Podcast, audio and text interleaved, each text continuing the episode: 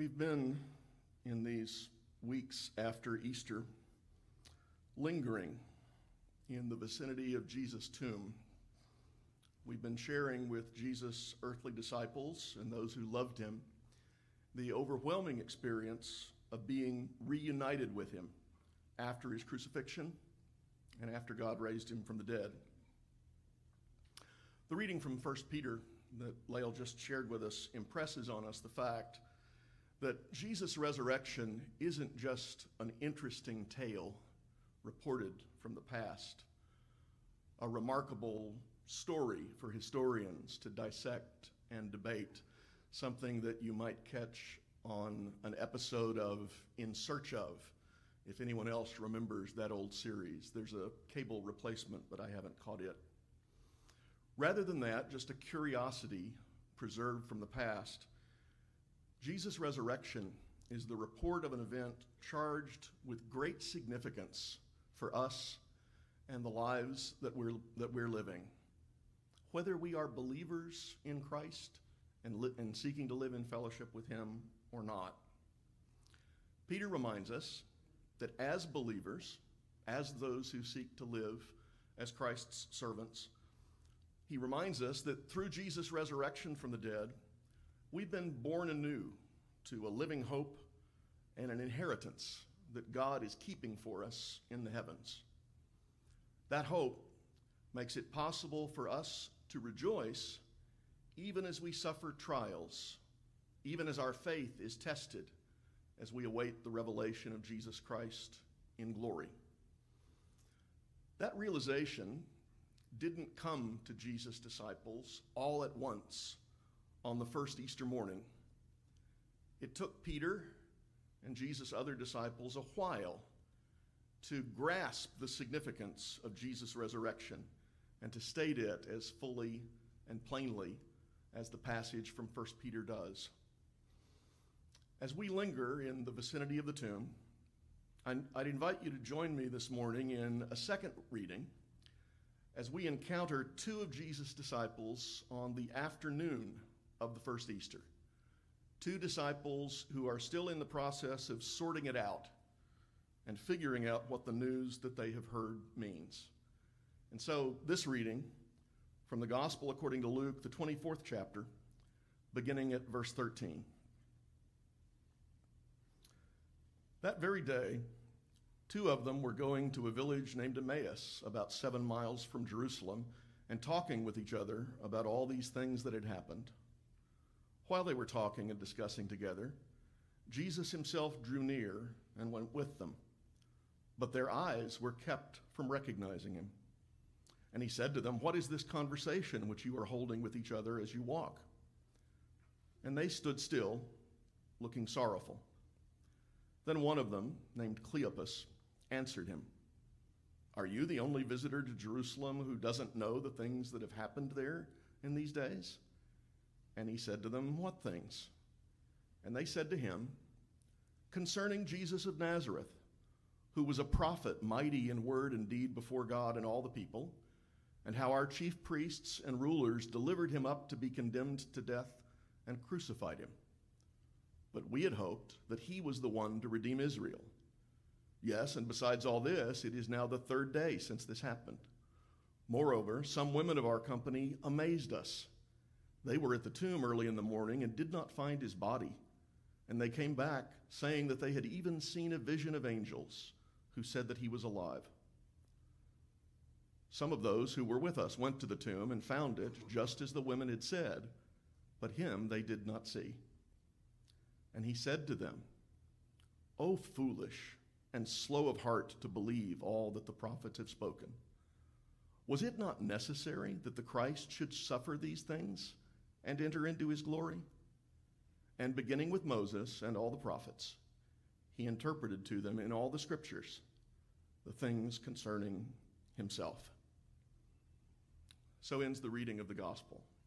May the Lord add his blessing to the reading and our hearing.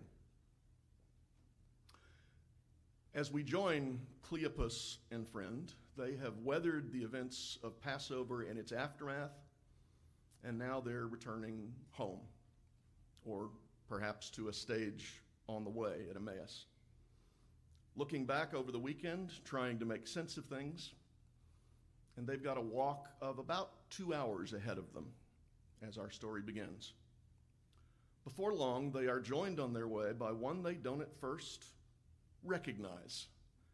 This is one of the curiosities of these stories of Jesus risen from the dead.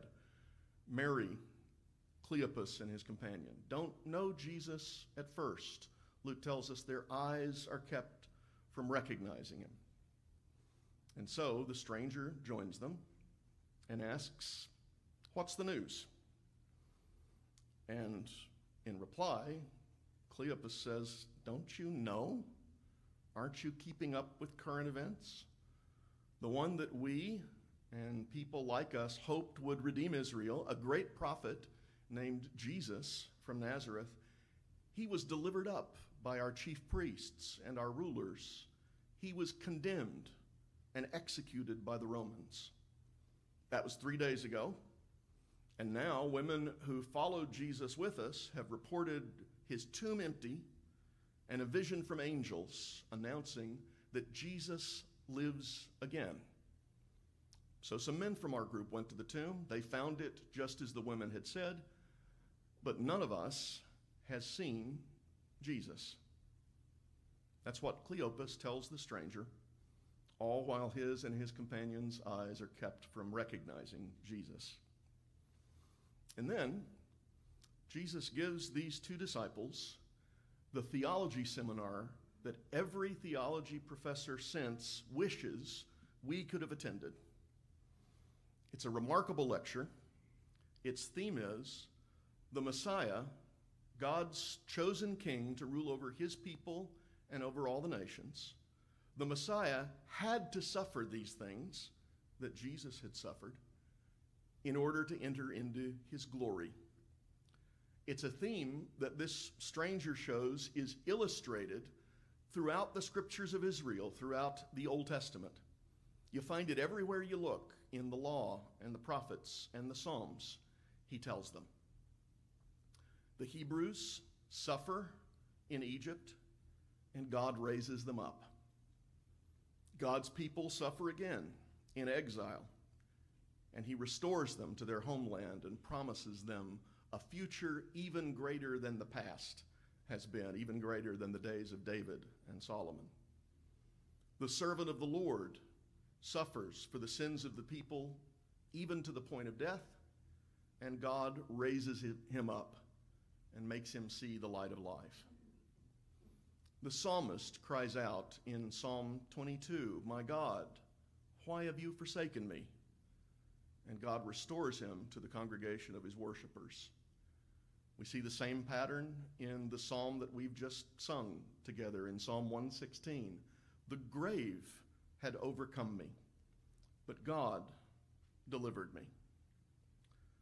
I do so wish that lecture had been recorded and you could dial it up on YouTube to review it anytime you wanted.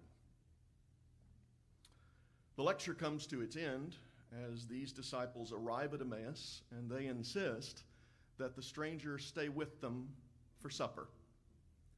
And as it's observed, the supper to which they unknowingly invite Jesus becomes the Lord's Supper. And so we read in Luke chapter 24 and beginning at verse 30 when he was at table with them, he took the bread and blessed and broke it and gave it to them. And their eyes were opened, and they recognized him, and he vanished out of their sight. They said to each other, Did not our hearts burn within us while he talked to us on the road, while he opened to us the scriptures? And they rose that same hour and returned to Jerusalem. And they found the eleven gathered together and those who were with them. And so, the risen Christ continues to teach his disciples because they and we still need his instruction. As someone has said, the church must always be more than a school, but it can never be less than a school. And Jesus continues among us through the power of his Spirit as our teacher. But Jesus does more in the presence of these disciples. He shows them that He is present with them. He shows them this in the fellowship that they share, in the breaking of the bread. It's there, Luke tells us, that Jesus was made known to them as Messiah, as Savior, as Lord. It's in the breaking of the bread and the fellowship that it cements that Jesus' disciples can rest assured the risen Christ will be present with us, among us, when we come together in the fellowship of his name, in the breaking of the bread and the sharing of the cup. It's here that we come to receive Christ's instruction anew and to encounter his presence among us afresh as we look forward to another week of life in his service, as we look forward to his return in glory. It's here in the fellowship of the Lord's table where he is the host and breaks the bread and shares the cup with us. It's here that we can come to appreciate all over again the significance of his life and death and resurrection from the dead. The significance of Jesus' resurrection for us, for each of us, was surprisingly, perhaps, given powerful expression just over 85 years ago by a philosopher at the University of Cambridge who wasn't himself a Christian. His name was Ludwig Wittgenstein. He grew up in Vienna, Austria, and I have the impression he didn't suffer as much teasing over his name as he would have if his family had settled in Elgin. He was a brilliant philosopher. He made Bertrand Russell feel inferior, which wasn't an easy thing to do. He was an intense person. He roomed for a time in the same house as a student who was also a friend. Um, it appears that in England, university teachers and students become friends while they're in the teacher-student relationship more easily than they do than we do here in America. At least that's my impression. The student, Wittgenstein's housemate, was a devout evangelical Christian. And early in this house sharing arrangement, one day over tea, Ludwig asked the student what was the most important thing in his life. And the student answered at once it's my relationship with my Lord and Savior Jesus Christ. And Wittgenstein said, No, it's not. And the student replied, indignant, How can you say that? And Wittgenstein answered, If the most important thing in your life was your relationship with Jesus, you'd have mentioned him to me before now. I have the impression I'm glad I never had the occasion to room with Dr. Wittgenstein. There might have been some uncomfortable moments. Ludwig's ancestry was Jewish. He was brought up Catholic. But as a teenager, he abandoned any religious faith. He had a rather skeptical cast of mind, but yet open to considering all sorts of possibilities, more perhaps than most 20th century philosophers. He attended for a while a study group in which faculty members at Cambridge read and discussed the Gospels, and he gave what the Gospels report serious consideration. He kept notebooks on all sorts of subjects, which his devoted students published after his death. There's a chilling thought, if you'll permit me to pause over it for just a moment.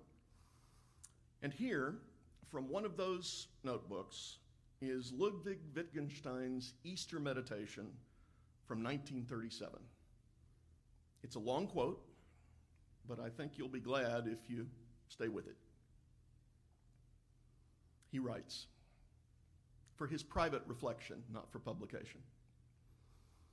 What inclines even me to believe in Christ's resurrection?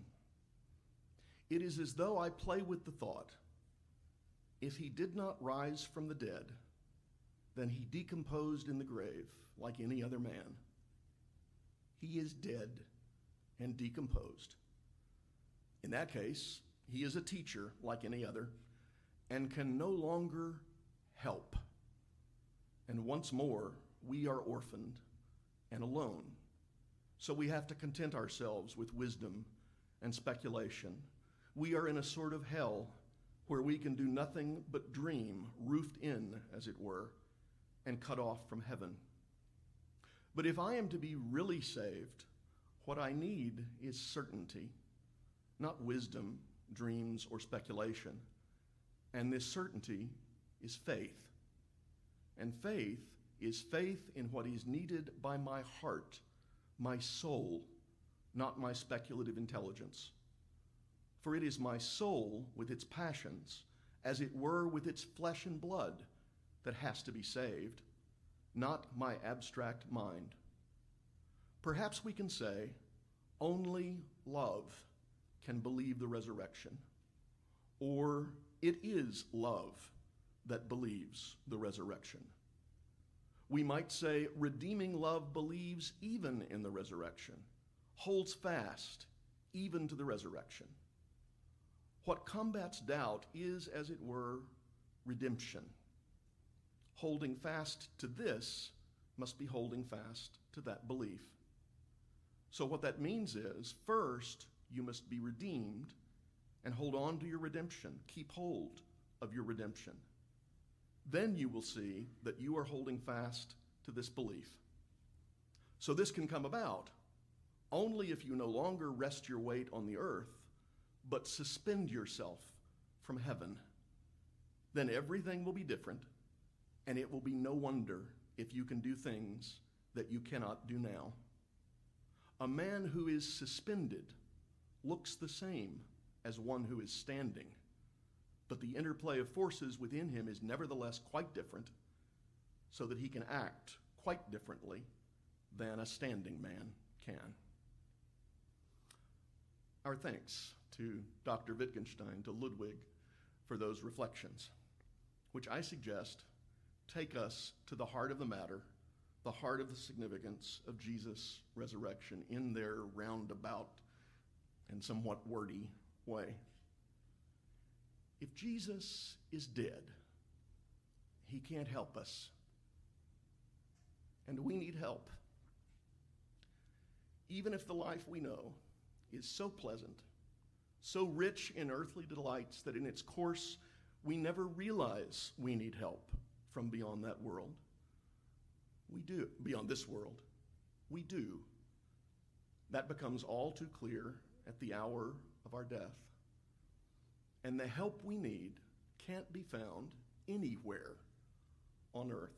It can't be produced by our own efforts or the efforts of other people on our level of existence.